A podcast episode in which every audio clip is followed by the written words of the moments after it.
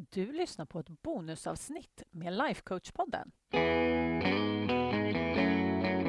Välkommen till Lifecoach-podden där allt handlar om tankar, känslor och hur vi kan använda dem för att komma dit vi vill.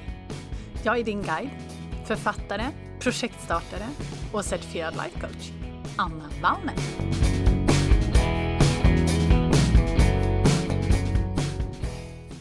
Men hej mina underbara darlings! Nu blir det bonusavsnitt förstår ni. För att jag har nämligen varit och träffat Emma och Emma. Och de driver Entreprenörspodden. Och om du inte följer dem på Instagram redan, då tycker jag att du ska göra det, verkligen. Så då är det bara att leta reda på just Entreprenörspodden och sen är det ett litet streck längst bak. Men du kommer hitta dem galant om du bara söker på Instagram, Entreprenörspodden. För de har ju en sån himla, himla bra podd för alla oss som är entreprenörer. Massor med tips, massor med praktiska råd och jätte, jättemycket inspiration såklart. Och jag hade ett jättekul samtal med Emma och Emma och det var betydligt längre än de ungefär 47 minuterna som du kommer få höra här. Men Emma och Emma har gjort ett superjobb och klippt ner det lite grann, för vi hade så roligt. Så hade vi bara lagt ut det rakt av, då hade, det, då hade du fått två timmar att lyssna på det vill vi inte riktigt. Men vi pratar i alla fall om hur det är att vara mamma och hur det är att vara entreprenör och vilka tankar som kommer i vägen för oss och hur vi når våra mål och hur vi får tyst på den där rösten i hjärnan, ni vet den där som skriker att vi inte kan och att vi inte borde och alla de sakerna. Så att, ja, jag tänker inte säga så mycket mer än det än att bara, ja, här kommer jag och Emma och Emma det är så roligt, för även fast du är en livscoach så har du din egna livscoach. Det är ju skitbra. Det är så här, när man väl skaffar sig en coach, då går det, det är som att det liksom färdas högst upp i budgeten på något märkligt sätt. Ja. För det är, det är så coolt. Och sen är det också, jag skulle säga att det är den ultimata versionen av, om vi nu ska kalla det för self-care. För att sitta liksom en gång i veckan och bara prata om sig själv och utveckla sig själv och få alla verktyg som man behöver för att ta sig vidare, det är så jäkla mycket värt. Det är helt fantastiskt. Men det känns som, tycker jag, att när man sitter och pratar på det här sättet så säger de, alltså nio av tio säger bara åh gud vad det skulle vara så skönt, det skulle jag behöva. Mm. Men känns det inte som att folk är dåliga på att prioritera och lägga de tiden och pengarna på sig själv? Ja, gud. Alltså det, för det första skulle jag säga, ett av de största problemen är att man tror att man ska kunna allting själv. Sen är, i Sverige är det också så att när det kommer då till det här med, det börjar ju släppa, men det här med coachning så tänker folk att ja, men det är lite som terapi. Mm. Och det är ju inget fel på mig inom situationstecken. Jag behöver ju inte terapi, men det är inte samma sak. Men grejen är ju det, att vad är mer värt mm. att lägga pengar på? Om inte dig själv, mm. med tanke på att om du kan bli en bättre, inte bättre, men om du kan må bättre, känna dig mer stabil, följa dina drömmar och vara ett jätte, jättebra exempel för dina barn och liksom vara den bästa versionen av dig, eller vad vi nu ska säga. inte det sjukt bra? Alltså när du säger så här, jag känner ju själv som mamma att det där är så träffande. Mm. För man liksom, och då, vad är en bra mamma? Om oh, man vill vara en bra mamma, men vad är en bra mamma? Mm. Och ibland så när man sitter och tänker på det och så säger man det, ja, det handlar ju om saker som man, när man är mitt uppe i jobb och allting så sätter man helt nya regler. Mm. Som egentligen man kanske inte tror på själv. Mm.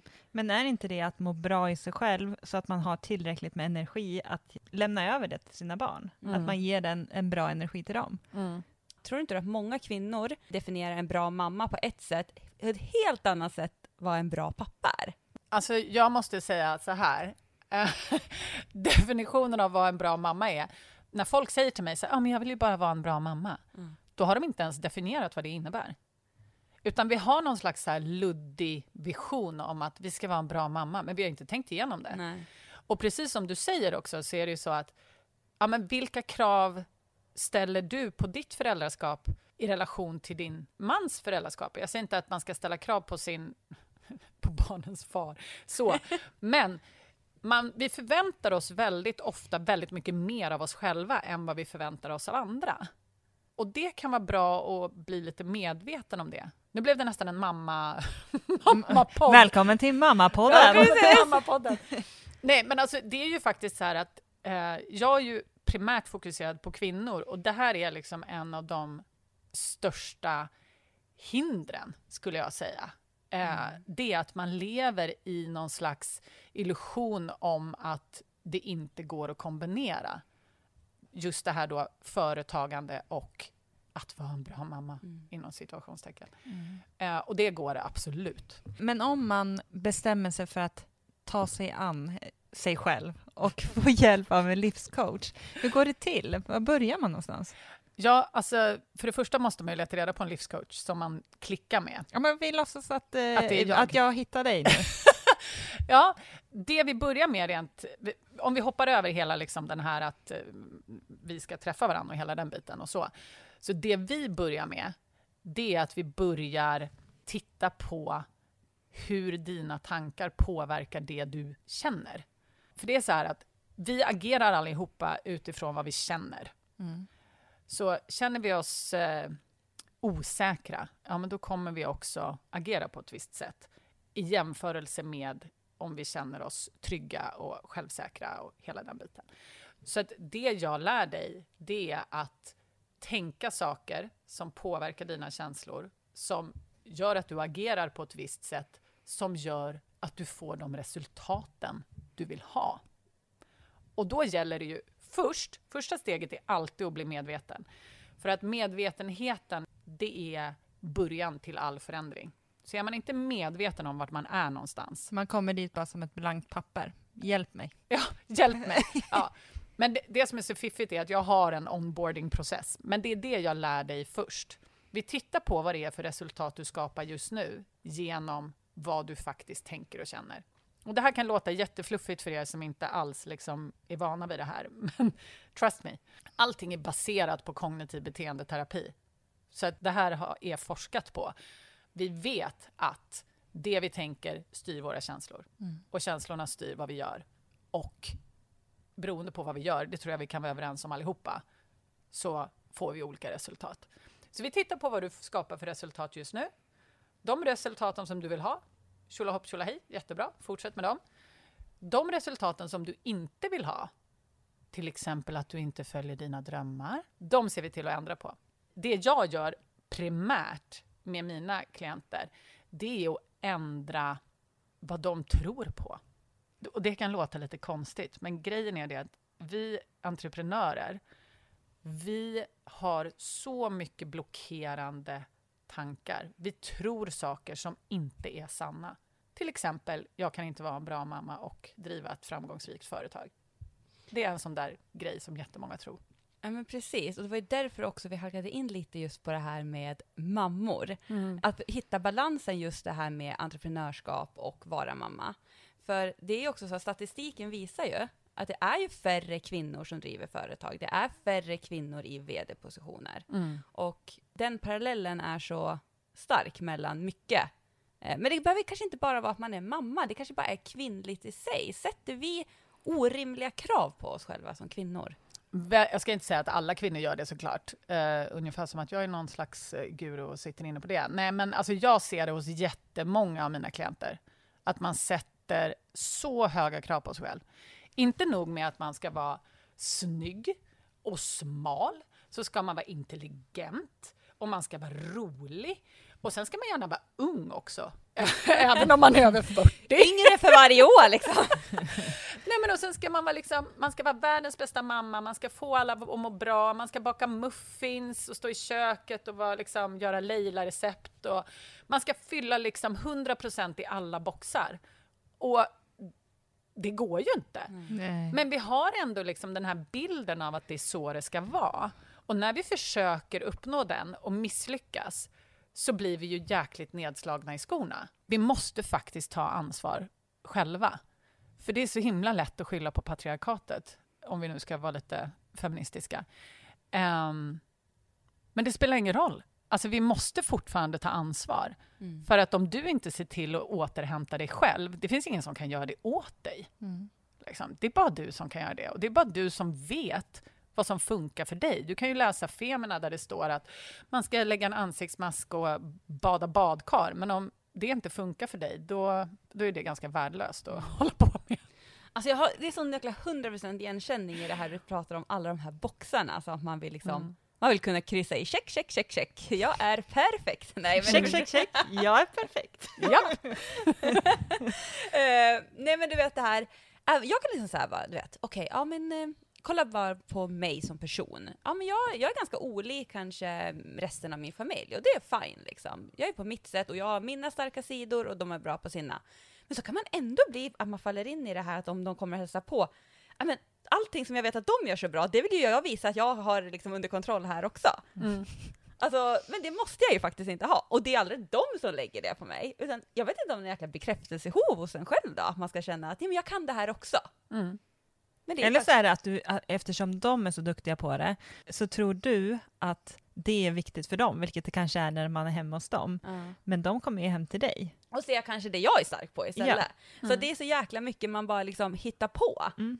Egna sanningar. Ja, ja Det är ju respekt precis på. det. Mm. Man hittar på. Ja. Men det som är så kul, det är ju att du kan ju hitta på något nytt. ja, det är där. Nu, nu börjar vi komma någonstans här. Det är här nyckeln är. Ändra min hjärna nu, Anna. Ja, visst hade det varit fiffigt? Alltså det är så himla kul för att det är så många som säger det så här, ja men alltså jag vill ju ändras nu. Ja, alltså visst, det är så att väldigt många saker och väldigt många förändringar kan gå väldigt fort. Absolut. Men vissa grejer tar också lite tid. För det vi gör, det är ju att vi programmerar om hjärnan. Och vi har ju kanske gått och tänkt och trott saker i hela våra liv. Så att jag kanske har trott att ja, men det går inte att kombinera att vara framgångsrik företagare och mamma. Och då kanske min hjärna inte kommer köpa det. Så att när min coach säger till mig så här, ja men är det verkligen sant? Går inte det? Jo, men det kanske går. Och sen så tittar man på någon annan och bara, ja men den här personen gör ju det. Och ja, jo men det, det går nog. Fast hjärnan är ändå så här, ja fast det går nog inte för dig. Nej. För du är speciell. Special snowflake. Alltså det är så roligt för jag fick värsta upp, uppenbarelsen nu. Min mamma sa till mig någon gång att så här, när du föddes, så du var för sent född och när du föddes så föddes du med en jävla fart. Och du är så som person. Och, och då har jag liksom, ja men det är så jag är. Mm. Jag är väldigt eh, långsam till jag har bestämt mig, då går det jävligt fort. Mm. Och då har jag typ ursäktat mig att ja men jag är född sån. så, Ja. så är jag. Men det är, ju, det är ju bara min sanning. ja, ja visst. Klart det. Och du kan ju skapa dig en annan sanning. Mm. Fan vad snabb och bra jag är hela tiden. det ska bli min nya. Nej, men, och det är ju det också som är så kul, för att när vi liksom börjar gå in i liksom det här arbetet som jag håller på med, så då tittar vi ju väldigt mycket på så här, ja men okej, vad är det du faktiskt vill? Och då också så här, vad vill du skapa för kanske fysiska resultat i ditt liv? Det kanske är en, en business som du kan leva på. Du kanske vill pensionera din man, eller vad vet jag. Men det är också frågan om så här, hur vill du känna? Hur vill du känna dig på insidan? Väldigt många av dem jag jobbar med, de- deras primära känsla, det är otillräcklighet. Mm. De känner sig otillräckliga för att de jobbar med sitt företag och så hinner de inte lägga så mycket tid på sitt företag som de hade önskat. Så de känner sig otillräckliga där. Men så fort de jobbar i sitt företag, då känner de sig otillräckliga som mammor. eller, som, Amen sister. ja, eller som partner. Och den här otillräckligheten, det lägger sig liksom som en blöt filt uppe på allting och som hämmar oss från att vara den fantastiska personen som vi är och faktiskt skapa allt det fantastiska som vi är gjorda för att skapa. Just den här liksom känslan som man också då är ute efter. Man kanske är ute efter att ja, men känna sig tillfreds eller lugn och trygg eller ja, vad vet jag, det är olika för, för alla. Så det är också det. Vad vill du skapa rent fysiskt? Mm. Och sen, vad vill du skapa på insidan? Emma, vet du vad du vill skapa? Vad har du för utopi? Säger man utopi? Oj, Vision säger vi. Vision! oj, nu vart jag... vad är det för känsla? När du, när du, när du ser dig själv om, ja men det är här jag vill hamna. Vad har du för känsla inom, inomhus? Inomhus. Ja men inomhus, inne, inne i mitt lilla In i själen? Nej men alltså det är nog faktiskt det där, alltså jag känner igen mig så mycket i det här och bara känna, jag behöver liksom inte, alltså bara känna mig nöjd och Nöjd med vad? tillfreds. Ja. Nej men nöjd med att jag faktiskt känner en trygghet i att jag kan göra mitt jobb och ändå känna den här tryggheten att mina bra barn har det bra. Mm. Mm. Och samtidigt att jag hittar den här balansen bara. Att jag inte känner att jag måste, alltså jag är väl sån som kan liksom gå lite på högvarv. Och så ibland bara, "Åh, men, men sen så springer man på och så liksom, och det här kanske låter jätteflummigt, men så tänker jag inte så mycket när jag springer på och då är det som att jag måste liksom påminna mig själv igen och börja om. Mm. Så att jag skulle vilja ha med mig det där i ryggsäcken hela tiden. För jag Mm. kan, när vi sitter och pratar så bara, nej men jag vet ju liksom att man inte behöver vara si och så för att vara en bra mamma. Det förstår jag. Men när jag är i språnget så glömmer jag det borta vid startlinjen och Mm. måste bara springa tillbaka och hämta det igen. Mm. Så det är nog det, att jag liksom hittar verktyg för att ha med mig det hela tiden och känna den här äh, att det bara känns bra och att jag har ett inre lugn. Ja, inre lugn skulle jag säga, för mm, är det flummigt? Nej.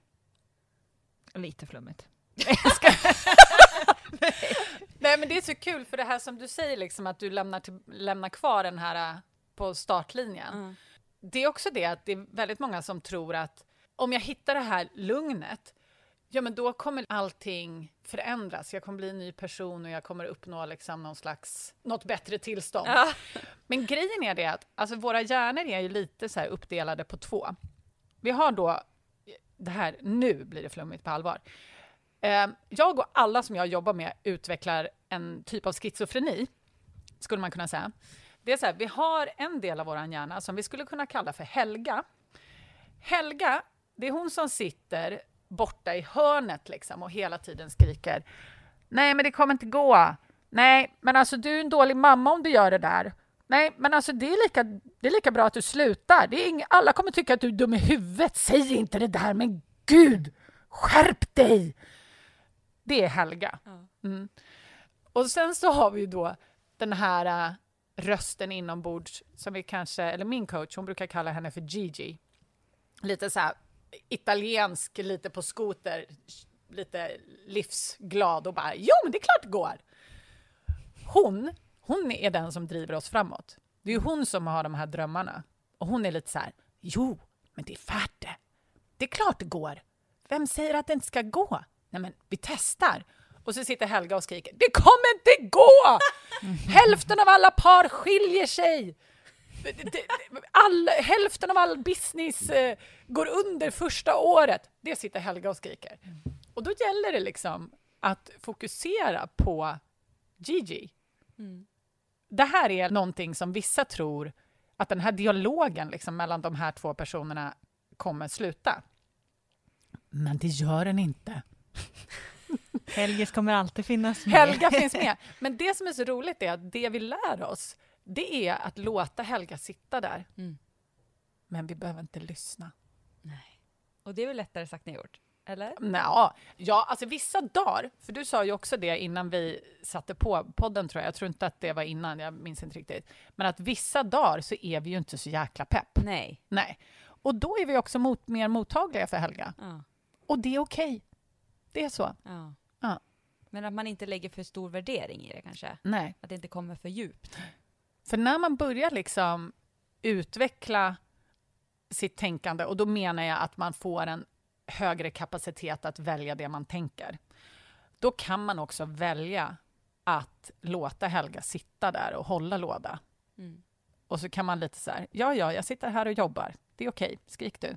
Mm. Fan, jag har som bild framför mig. Ser, Ja. ni, ser, ser ni också Helga och Gigi Ja, framför ja. er? Jag lever med de här hela tiden. Är, det, är det du själv fast i en annan skepnad eller Ja, men det eh, ser de helt lite- annorlunda ut? Ja, nej, nej, de ser annorlunda ut. I min, eh, i min hjärna så ser de ser inte ut som jag. Nej, det gör de inte. Men kan inte det vara lite smart liksom att man på något sätt, alla de här dumma, dumma eller de här negativa tankarna som kommer till en, Mm. om man faktiskt tänker sig att det är en person och så liksom matar man in alla de tankarna på henne och då kan man liksom placera henne. Kan Jag, gjorde, jag henne gjorde det när du, när du sa Helga. Kommer du ihåg att du och jag pratade om Helga Bertas stenugnsbageri? Ja. Jag tänker mig att Helga, hon är en dam som inte riktigt har fått fullfölja sina drömmar. Mm. Hon är lite, Missunnsam och besviken. ja, besviken på livet. Mm. Hon tar inte riktigt tag i det där för alla sina rädslor. Så jag tycker lite synd om Helga. Mm. Och det, det kan man väl få tycka. Ja, ja. Mm. Men då kanske man vill hjälpa henne också till att... Ja, men jag tyckte det var så himla, för annars kan alla de här tankarna vara så spridda. Mm. Mm. Att man bara på något sätt liksom jag tycker det var en jätterolig tanke, jag har aldrig tänkt så någonsin. Att bara liksom placera in dem i en person, då har man dem liksom på ett ställe. Mm. Mm. Jag tyckte det var svårare att placera Gi- Gigi, sa du det? Mm. Jag tyckte, jag ser bara en italienare åka med sina glasögon. Hon kan ju få fara hjälp. fritt känner jag. Ja, you go! Eller hur? Hon kan väl liksom, så länge vi har Helga i schack liksom, så kan väl liksom Gigi få bara liksom, Vara. ja, Ja. bara köra. Mm. Men ni pratade ju också om eh, att ni har blivit så inspirerade ju under sommaren. Det känns ju som att Gigi kanske har varit på lite roadtrip. Ja, så kan man Ja, säga. verkligen. Det blev ingen roadtrip för oss i sommar, men Gigi, hon åkte på. Hon åkte på och det ja, var väl stor att vi tillät henne göra det. Mm. Mm. Vi bestämde oss innan sommaren att vi skulle bara inte ha någon måsten, utan låta vår kreativitet flöda. Och det gjorde den. Mm. Men det är ju också just där när man pratar om Gigi, det är Gigi som har de här visionerna. Och det tycker jag är så himla coolt att få höra om folks visioner och vad de vill skapa och just det här hur vi ska ta oss dit och hela den biten. För det, det är ju också det som entreprenör att man måste åtminstone ha någon slags koll på vart man är på väg. Mm. Annars blir det jättesvårt att ta sig dit. Är inte det en väldigt fin övergång att prata lite grann om mål? Men blir inte ni lite så här, väldigt många som, jag, pra, jag älskar ju att prata om mål, Mm. jag tycker att det är det bästa som finns. Men många som jag pratar med, de blir lite sådär uh, nervösa när man pratar om mål och obekväma och tycker inte om att sätta mål. Ja, men lite så här stressade. Att man då Det är väl en... för att de inte har tänkt tanken, eller de är inte där. De vet inte vad de har för mål. Mm. Och sätter Och då- man ett mål så kan det ju bli så här självklart att man på något sätt då tycker att klarar jag inte målet så blir det ett självklart misslyckande. Mm. Mm. Eller att man har ett mål, men det är för personligt för att säga till någon annan. Kan Mm. det också vara? Men man behöver ju inte säga det till någon annan bara för att, alltså för att sätta ett mål. Nej. Nej. Men är det därför du tror att folk inte sätter mål? För att man är så rädd att misslyckas? Och Mm. återigen, det här skulle man ju kunna prata om i timmar. Vad är att misslyckas? Mm. Ja, men det, är, det är så himla spännande, precis det du säger. För att just det här med misslyckande, alltså det är ju också någonting som vi själva beslutar. Och om vi sätter ett mål och så säger vi då att vi misslyckas. Vi kanske sätter ett mål med en deadline. Så här att första, eller sista december, då ska jag ha XYZ. Och så kommer det datumet. Och sen så har man inte uppnått det man ska. Och då säger man till sig själv att ah, nu misslyckades jag, jag skulle ha gjort mer här, jag skulle ha gjort det här, jag borde ha dytt. Och så sätter vi igång och slår på oss själva. Och det är därför vi är så himla rädda för att sätta mål. Det är ju för att vi är så, ursäkta språket, jävla taskiga med oss själva när vi kanske inte når vårt mål. Mm. Och då blir det inget kul att sätta mål. Om det är så att vi ska hålla på och slå på oss själva för att vi inte når dem. Och sen är det ju också så här att alltså misslyckande, för det första, vad lägger du i det, den betydelsen? Och sen så är det ju faktiskt så här att känslan av misslyckande, det är faktiskt bara en känsla. Mm. Och när vi kan lära oss att använda våra misslyckanden om vi nu ska, ja, inom situationstecken, för Ja. jag tycker fortfarande inte att det är misslyckande. Misslyckats, det har du gjort när du har slutat försöka. Mm. Men om vi kan använda våra misslyckanden till att föra oss framåt, jag brukar kalla det för att misslyckas framåt, då blir vi så ostoppbara. Alltså Ja, det, men där, det det där det- ordet bara måste jag säga, misslyckas framåt. Ja. Fantastiskt. Vad bra det var. Men det är ju egentligen, alla misslyckanden blir ju erfarenheter. Och det är ju det som gör att man kanske tar ett extra långt kliv nästa gång. Mm. Som man inte Fast hade de gjort. flesta gör ju inte det. Utan de flesta är ju så här, nu misslyckades jag, nu kommer det aldrig fungera. Och så skriker Helga så här, jag visste att du skulle misslyckas! Det kommer aldrig gå! Men hur mycket tror du den här parametern att, vad, att man har i huvudet vad andra tycker? att man har misslyckats. För ibland kan det ju vara så här att man, du gör någonting och sen så vart det kanske inte som du tänkte, men och i andras ögon kommer det se ut som ett misslyckande. Mm. Tror du inte att det kan spela väldigt stor roll också på många? Men grejen är det att en enda anledning till att du lägger in en värdering i vad andra tycker, det är ju för att du håller med. Mhm, du tänker så? För att om de tyckte att du hade misslyckats och du var så här, det spelar väl ingen roll, jag testar igen. Då hade Men- ju inte det spelat någon roll. Men eh, du är ju väldigt duktig. Nu, nu är vi personliga här. Det Ja. går bra. Det, det går bra. Det går bra. Det, det går du ska vara personlig på mig nu va? Ja, men jag, jag, hoppas att, jag hoppas att du kommer tillbaka med någonting. Eh, Emma, du är ju väldigt duktig på att gardera dig. ja. Tänka på allting som skulle kunna hända. ja. Är, då är det ju så här, men du tror ju inte på att det kommer att hända. Eller är det så att du kanske så här, hittar på olika sanningar för att vara beredd för vad som, vad som ska hända?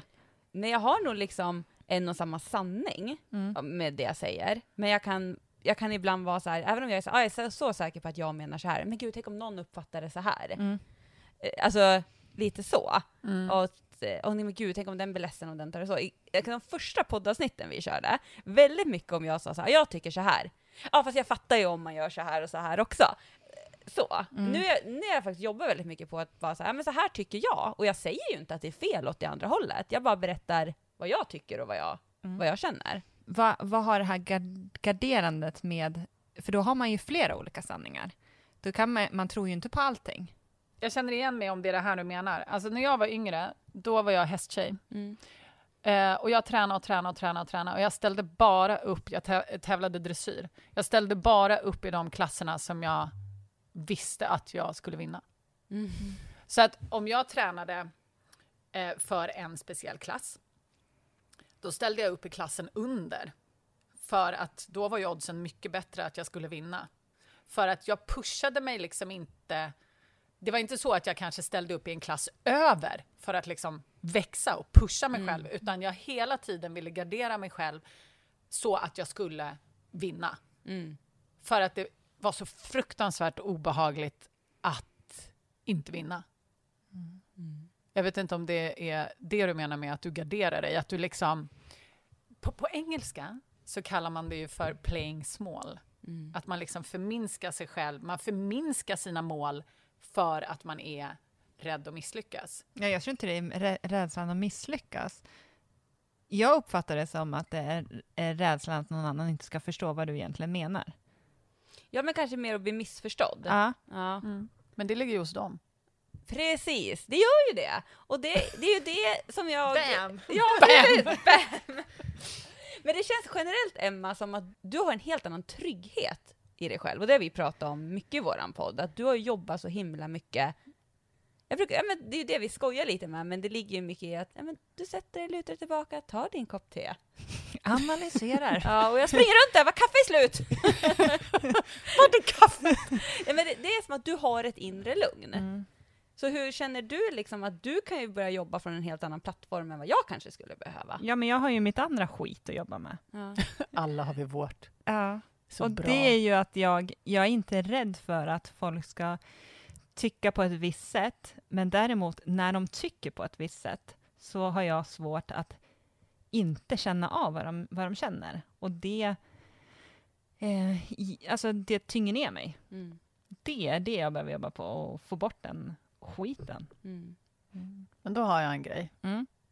Nu, nu kommer coachen. Yes. Om du tänker dig så här. Du är världens snyggaste äpple. Du är ett så jäkla fint äpple. Du är glansig och du är saftig och du är så... Alltså du är liksom...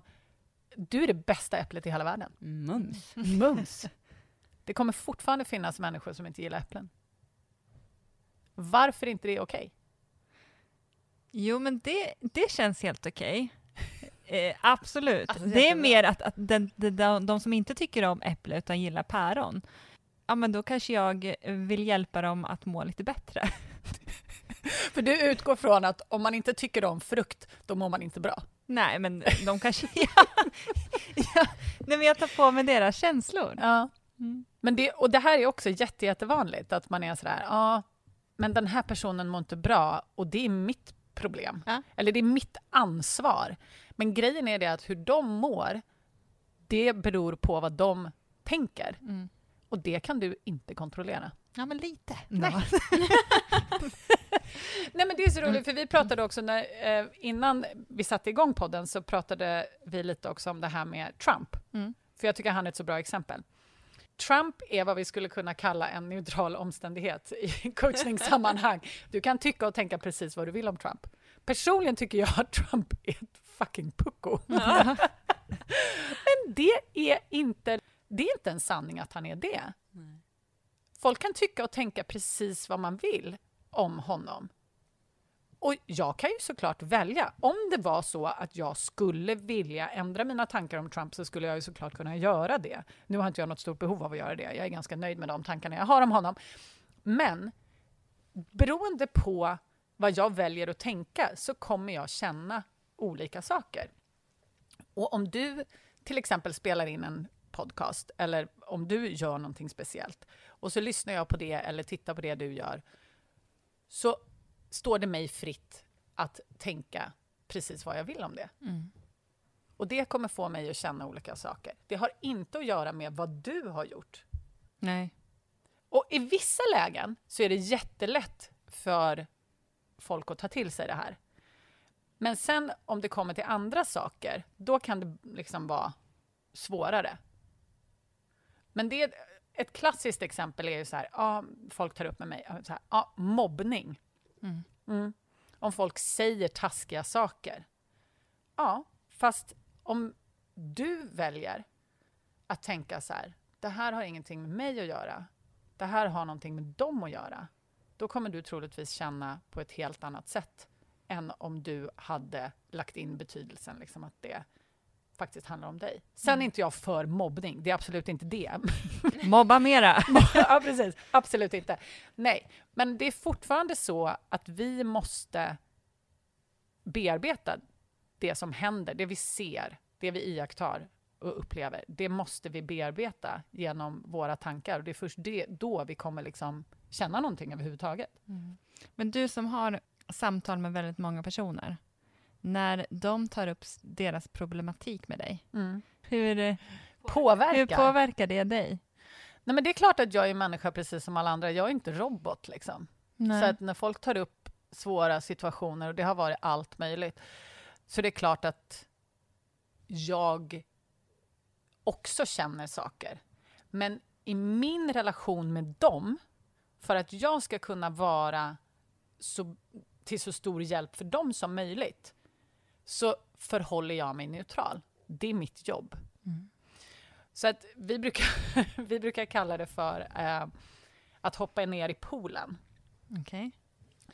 För det är så här att ehm, som kompis, då är man väldigt ofta så här att om, om du kommer till mig så säger du så här, "Åh, alltså min man, han är, alltså han gjorde det här och det här och alltså jag blir så himla arg. Han plockar inte ur disk- diskmaskinen. Klassiker. Ja, det är fruktansvärt. Ja, säger jag. "Gud, Usch! Fy fasen, det borde han göra, säger jag. Liksom. Och så håller jag med. Då är jag i poolen med dig. Ja, just det. Men grejen är det att jag kan inte liksom hjälpa dig om jag också ligger och simmar omkring där. Det är jättesvårt att liksom lyfta upp någon om man själv är i poolen. Men om jag kan hålla mig utanför poolen, då kan jag räcka dig en hand och så kan jag dra upp dig så att du kan skapa någonting annat. För jag skulle gissa liksom att när du ligger där i poolen och skvalpar runt i dina egna känslor så är det ofta känslor som man inte egentligen vill ha. Det tycker jag att du är duktig på, Emma. Du gillar inte att bada med mig. Du är ganska bra på att få en annan syn Mm. alltså på saker och ting. Ja, tycker du det? Ja, det tycker jag. Ja, vad bra, tack. Mm. Så du, jag vet inte hur bra kompis du är, men Så här, dålig, dålig kompis, bra coach. Ja, kanske. nej, Ny båda- karriär. Nej, både och. Ja, Det kanske inte alltid är det bästa, men vi två hjälper ju varann. Eh, Jag brukar säga liksom att Emma är typ min, en av mina kompasser i livet. Mm. Ehm, Det var fint sagt. Nej, men jag kan vara så här, nej men man ska inte, liksom, man ska liksom vara självständig i sina egna tankar, det spelar ingen roll vad någon tycker. Men jag kan ofta så här, har jag fått prata ut någonting med Emma, egentligen ingen känner igen så bra som jag känner mig, men Mm. hon är väl en av de som känner mig mest. Och på något sätt att, har jag på något sätt med mig henne på tåget, så Mm. kan det ibland kännas som att det spelar ingen roll vem som går emot mig. Mm. Eh, men jag vet inte, det kanske är, vad skulle du säga, ska, ska man mer försöka hitta, är det att hänga sig fast på någon, eller ska man mer bli självständig i sina Eh, Okej, okej, så här. Men min kompass i livet, att om, om Emma förstår mig så känns det som att då spelar det ingen roll vad andra tycker, för då vet jag ändå att eh, hon känner mig, jag är inte helt ute och blivit någon helt Och det är annan. inte du. Som, så- alltså, du, det blir en som en bekräftelse på Ja, att... men precis, att, Mm. att det är rätt. Mm. Men ni kanske delar samma värderingar? Och liksom ni har, vi pratade om det här förut, att man tror på vissa saker. Och ni kanske tycker om och tror på samma grejer. Mm. Så att när du då reflekterar, eller du pratar med Emma om dina liksom, tankar Mm. och så, och hon håller med, så känner du att du är bekräftad och är liksom på ditt spår. För Ja, du vet precis. att era spår går bredvid varandra. Mm. Så att om hon håller med så kan du känna dig trygg i att, ja men okej, då är jag på rätt spår. Mm. Det finns väl ingenting som är negativt med det om du inte uppfattar att det är det. Nej men precis, och sen så är det så bra då för om hon säger, kanske till och med då säger så här emot, då får jag ändå tänka en extra gång. Eh, ibland kan det ju faktiskt vara så, nej men det här, så här känner jag ändå, men då har jag gjort ett aktivt val liksom. Mm. Mm. Ja, det kan ju komma sen, men fast jag håller inte med dig, Ja. kan Mm. du säga då. Mm. Nej men bra, kör på det. Mm. Och det är har- fine. Mm. Men då har man ändå varit där och eh, Grottat lite. Ja men precis, det är faktiskt väldigt skönt. Men som sagt, sen kanske det är väldigt bra också det här det är en otrolig trygghet för mig att ha dig Emma, men man kanske skulle ha någon som är helt liksom, neutral. Mm. Mm. För det är det ju inte, det går ju inte. Vi kan ju inte vara neutrala med varandra, utan vi kan ju vara en trygghet för varandra. Mm. Men eh, just det här att ha någon som är neutral, som man faktiskt kanske kan hitta i en coach. Mm.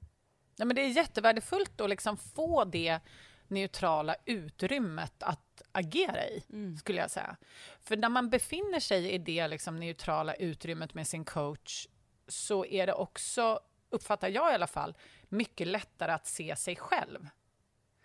För att när man sitter och pratar med sin kompis som man delar mycket saker med och som man har mycket gemensamt med så är det som att man blir liksom lite... Ja, det är som att det är lite molnigt. Det är så mycket att- känslor. Nej, men man delar ju liksom... Man har en relation och i den relationen så har man en roll. Men när man befinner sig i sitt neutrala liksom, utrymme med sin coach, då är det lättare för att man har ingen roll i den kontexten, om ni förstår vad jag menar. Ja, jag förstår. Utan där är man bara själv. Mm.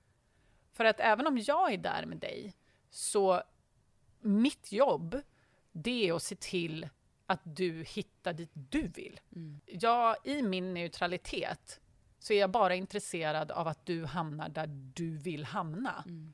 Så vi har inga andra relationer liksom som molnar till Vet, det. vet, du, jag skulle, om jag skulle komma till dig, så skulle jag så här, ja men första möten, jag skulle ändå så här, känna att jag skulle vilja prestera. Ja, det är jag jättemånga skulle som känner vilja det. att du, Ja. du skulle nog, jag jag vill ju att du ska tycka om mig. Mm. Och jag vill att, jag, att du ska tycka att ja, men det här är intressant att jobba med. så jag skulle nog försöka, alltså jag skulle inte vara så blank och, och bara neutraliserad, utan jag Mm. skulle vilja prestera. Mm. Men det måste jag säga också att eh, de klienterna som jag har nu som är inne liksom på, ja men, har gått över året, liksom, hållit på i ett år, de börjar också falla in i liksom en, en vissa gör det på en gång, Mm. men inte alla, eh, börjar bli bekväma att vara med sig själva. De släpper de här Mm. eh, den här fasaden som du beskriver, att ja, men jag skulle vilja prestera. De har liksom släppt det, för de har liksom, vi har kommit så långt in i arbetet så att de har så här, ja, nej. Så de berättar ju eh, oerhört mycket saker för mig. Men jag, jag jobbar ju precis som en, em, ja, men som en psykolog eller en präst så har ju jag tystnadsplikt.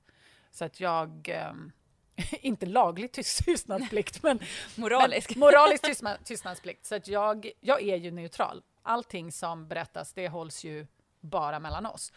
Och eh, det gör ju också att mina klienter, de berättar de här sakerna för att det gör ju att de kan behandla dem själva. Mm. Och det är jättespännande just när man så här kommer så nära sig själv, när man släpper de här ridåerna som du beskriver, att man försöker hålla upp någon slags fasad för att man ska prestera. om man släpper det, det är då man kommer liksom riktigt nära sig själv. Mm. Och det är då man liksom kan komma framåt, skulle jag säga också. Och faktiskt hitta det som man verkligen vill själv. Mm. För att många som kommer till mig och kanske har någon typ av vision, för som företagare så blir vi ju inpräntade att vi ska ha en vision. Mm. Och vissa har det, fast det kanske inte är den visionen som de faktiskt innerst inne verkligen vill ha. Det är Intressant. det som är så spännande. Så när vi har jobbat ett tag, då visar det sig att den här visionen är någon helt annan. Och det, det är rätt coolt. Gud vad häftigt att följa med på, på de resorna. Ja, det, det är super, super coolt. Verkligen. Och det är ju där som jag ofta startar folk. Jag startar folk, vad är det du vill skapa? Mest för att vi ska veta vart vi är på väg. Mm. Sen så kan det ändras under resans gång. Men just att åtminstone initialt ha liksom en bild av vart man är på väg, mm. det är ju super, super viktigt. Vi kan ju definitivt konstatera att det är mycket känslor och tankar som rör sig runt i våra huvuden. Vi är ju människor. Ja. Men vi vill ju också som företagare, entreprenörer och för att du ska kunna prestera så skulle jag vilja gå tillbaka lite till det här med målsättningen. Ja, vi älskar ju mål. Vi älskar ju mål. Och ändå släppte vi målen. Ja, vi det var, prata var känslorna som tog över. det är ju så. Helga var här. Ja, Helga skrek. Nej, men jag tänker så här, skulle vi kunna så här, har du några konkreta tips om du du känner att du vet att mål skulle vara bra för dig, men du kanske har en liten här rädslan att misslyckas. Har du några konkreta tips? Var ska man börja? Mm, absolut. För det första så, jag ser det lite som en skillnad på vision och mål. Alltså mål, det är mer, någon, det är mer stolpar på vägen. Så att jag skulle säga så här, börja med att försöka skapa någon slags vision. Vart är du på väg? Och det här är jättesvårt för jättemånga människor, att eh, liksom eh, försöka skapa en, eh, en vision. Men då kan man göra lite så här, okej, okay, om man går fem eller tio år framåt, om du ser dig själv fem eller tio år framåt i tiden, ditt framtida jag som står där, vad gör hon? Hur ser vardagen ut? Hur mår hon? Hur återhämtar hon sig? Vad har hon på sig? Vad kör hon för bil, om hon nu kör bil? Etc, etc. Så att man liksom försöker att sträcka sig till den här personen som man tänker att man är. Och en övning som jätte, jätte många av mina klienter får, det är att skriva liksom en vanlig dag, typ en tisdag. Vad händer? Du går upp, vad gör du? Äter du frukost? Inte jobb? Hela det. Så får man liksom skriva så här. Vad gör man? Eh, och det kan väldigt ofta sätta igång de här tankarna om vad det är man försöker skapa. Så det skulle jag säga är steg ett. Sen kan man ju börja bryta ner det. Liksom, vad består den här visionen av? Ja, den kanske består av, eh, vad vet jag, en ny bil eller ett nytt företag eller eh, ja, vad det nu kan tänkas vara. Ja, men okej, då kanske du har ett mål där då. Ja, men du kanske vill starta ett företag. Du kanske inte ens har ett företag. Ja, men okej, då kanske det är ett mål. Och då är det liksom en stolpe på vägen att faktiskt starta företaget. Eller kanske till och med lista ut vad det är du ska göra i ditt företag. Du kanske inte ens har kommit så långt.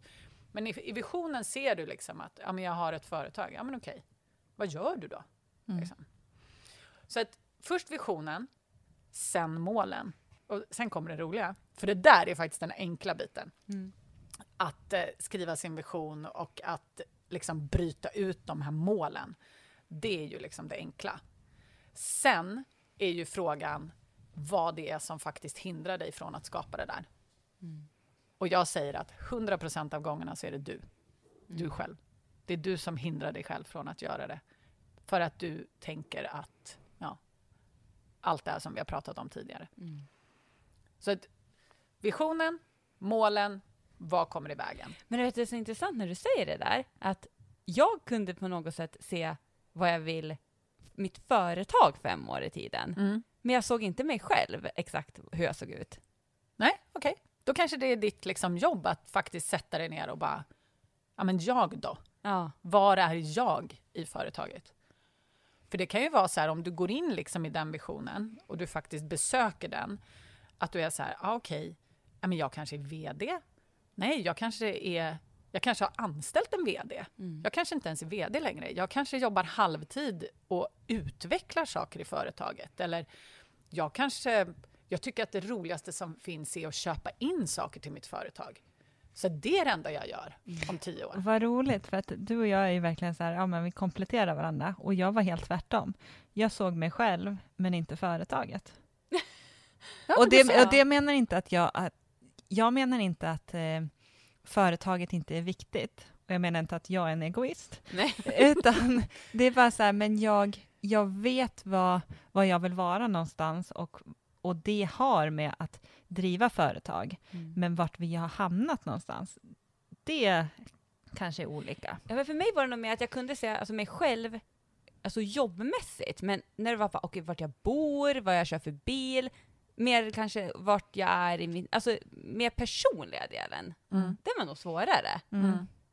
Eh, Ja, jag tänker mig själv fast i business. ja men precis, men, Ja. ja, mig så business är det ju kan jag säga så- lite ja. mer. Ja, men intressant, det där, det där är nog svårt att bara här svara rakt upp och ner. Nej, men det det, det är ju- väldigt intressant att tänka på och faktiskt fortsätta tänka på nu efter. Och det är väl det vi vill ha ut av avsnittet också, att man ska få verktyg som gör att man utvecklas, så att man har någonting att jobba på. Och Mm. det har ju verkligen vi fått nu. Ja, verkligen verktyg, men definitivt också bara tankar. Och jag menar, Helga, Ja. Alltså hon skulle ju vara någon vi inte tycker om, men alltså det var ju typ en, alltså det är en sån jäkla aha-upplevelse för mig. Och det är ju någonting jag älskar att få. Så alltså Helga kommer jag verkligen att bara få placera tankarna på, på någonting. Och jag Mm. kan till och med bestämma vart hon ska sitta och var hon ska stå. Det bara blir så handfast. Mm. Och jag vill bara hålla om Helga som ett litet barn och säga att det kommer, kommer bli gå bra. bra. Ja, men eller hur? Men sen så faktiskt, eh, du pratade om konkreta verktyg. Jag har faktiskt någonting ännu mer konkret. För just när det kommer till så här att bygga sin vision och bryta ut och skriva mål och se vad som är vägen och faktiskt också ett steg till så har jag en, eh, en workbook. Vi pratade om det innan också. Jag älskar workbooks. Du älskar workbooks. Jag älskar workbooks. Jag producerar så jäkla mycket workbooks. Men den finns faktiskt att få alldeles gratis på min hemsida. Vad är hemsidan då? Då går man till annavallner.se. Och du har den länkad på din Instagram också va? Det har jag. Mm. Så att man kan gå till Instagram och då står det, jag tror att det står gratis workbook. Ja. För jag kan inte skriva hela namnet på workbooken. Ah. Eh, Men gratis workbook är väldigt bra. Ja. Det är säljande. det, det, alltså jag menar, vem älskar inte en gratis workbook? Eller hur? Nej, men just när det kommer till mål, för att precis som vi pratade om, så här, ja, men var börjar man? Ja, men man måste börja på slutet, lite Mm. sådär. Är man inte van att liksom göra det här så kan det vara skönt att ha liksom ett papper där det står så här, gör så här. Mm. Ja. Mm. Checka av. Ja, Ja. men faktiskt. Superbra. Äl, älskar, älskar då så här, kryssa i boxar. Mm. Mm, det är bra. Mm. Vad var det vi sa i början? Check, check, check. Check, Check, check, check, check. Jag är... Perfekt. Ja. Perfekt, precis. Bullar, check. Ja. Företag, check. Snygg, check. Ja, det är strålande. Ja, nej men jag vill bara tacka så mycket för att vi eh, träffades och för att eh, du här vill... samtalet. Ja. Ja. men så himla kul. Ja. Det var ju bara så himla roligt. Ja. Och det kanske blir fler. Ja. Vet man ju aldrig. Eller hur? Det är ju upp till oss. Det är upp till oss. Vi skapar vår framtid. Du, det tycker jag får vara de avslutande orden på den här podcasten. Eller vad säger ni? Ja, Absolut. Ja, men så där fick du lite av Emma och Emma och mig. Så himla kul! Det var nog inte första... Det var första gången, men det var definitivt inte sista gången vi sågs, för vi har väldigt mycket gemensamt, har vi insett. Så att det kommer nog bli fler gånger, så du får hålla utkik efter det. Men innan vi slutar så vill jag bara tipsa om den här freebien som jag pratar om på slutet, den här workbooken. Och den kan ju du få helt gratis om du går upp på min hemsida www.annavallner.se och om du vill gå direkt till workbook-sidan så kan du lägga till slash gratis efter. Då kommer du direkt in där du kan skriva in dina uppgifter och trycka download så får du den på en gång. Så det kan jag verkligen rekommendera att du gör för att ingenting är viktigare än din vision. Så se till att sätta igång den redan idag. Puss och kram!